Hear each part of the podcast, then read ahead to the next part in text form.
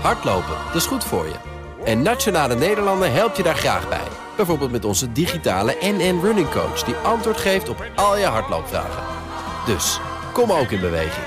Onze support heb je. Kijk op nn.nl slash hardlopen. De column van Paul Lasseur.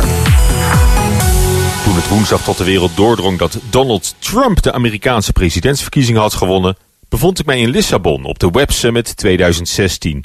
Het grootste festival ter wereld voor tech-startups, Woodstock voor Nerds.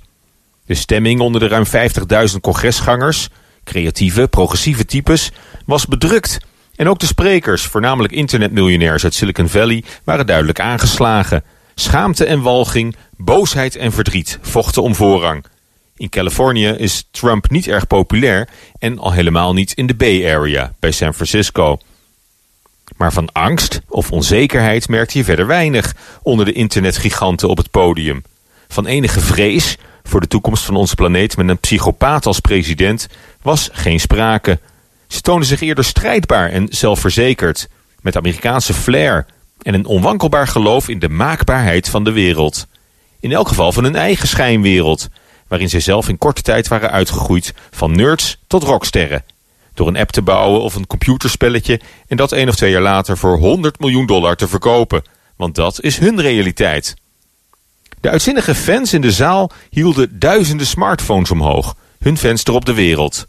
Even leek ik verzeld te zijn geraakt op een EO-jongerendag, waar enthousiaste jongens en meisjes hun bijbels hoog in de lucht steken.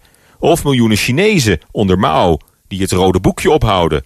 Met daarin de leefregels die moeten leiden tot voldoening en succes. Op de dag dat Donald Trump in de VS als winnaar uit de bus kwam... werd in de arena van Lissabon de blijde boodschap verkondigd voor internetgelovigen. Twee lessen zijn mij bijgebleven. 1. We leven in een bijzondere tijd. Het meest geweldige tijdperk ooit voor jonge ondernemers die een business willen beginnen. De mogelijkheden die internet biedt zijn namelijk onbegrensd. Zolang je jezelf niet laat tegenhouden. En 2. Stop met klagen en dralen. Want nobody gives a fuck. Niemand zit te wachten op zelfmedelijden. Je zal het zelf moeten doen. Angst en schroom dienen resoluut te worden afgeschud. Ook niet bang zijn dus voor wat je ouders of je vrouw of je vrienden zullen zeggen... als de jackpot na een jaar nog niet is gevallen. Vooral doorgaan dus. Angst voor wat dan ook is een slechte raadgever. There's nothing to fear but fear itself. En dat geldt ook voor de uitslag van de Amerikaanse presidentsverkiezingen. President Trump is een realiteit waar we nu mee moeten leven.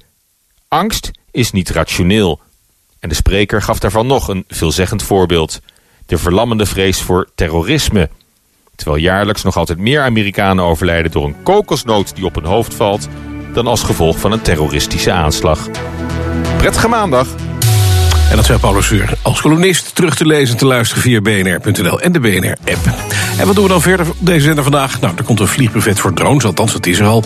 Het is er een Business Booster. Hey ondernemer, KPN heeft nu Business Boosters. Deals die jouw bedrijf echt vooruit helpen. Zoals nu, zakelijk tv en internet, inclusief narrowcasting... de eerste 9 maanden voor maar 30 euro per maand. Beleef het EK samen met je klanten in de hoogste kwaliteit.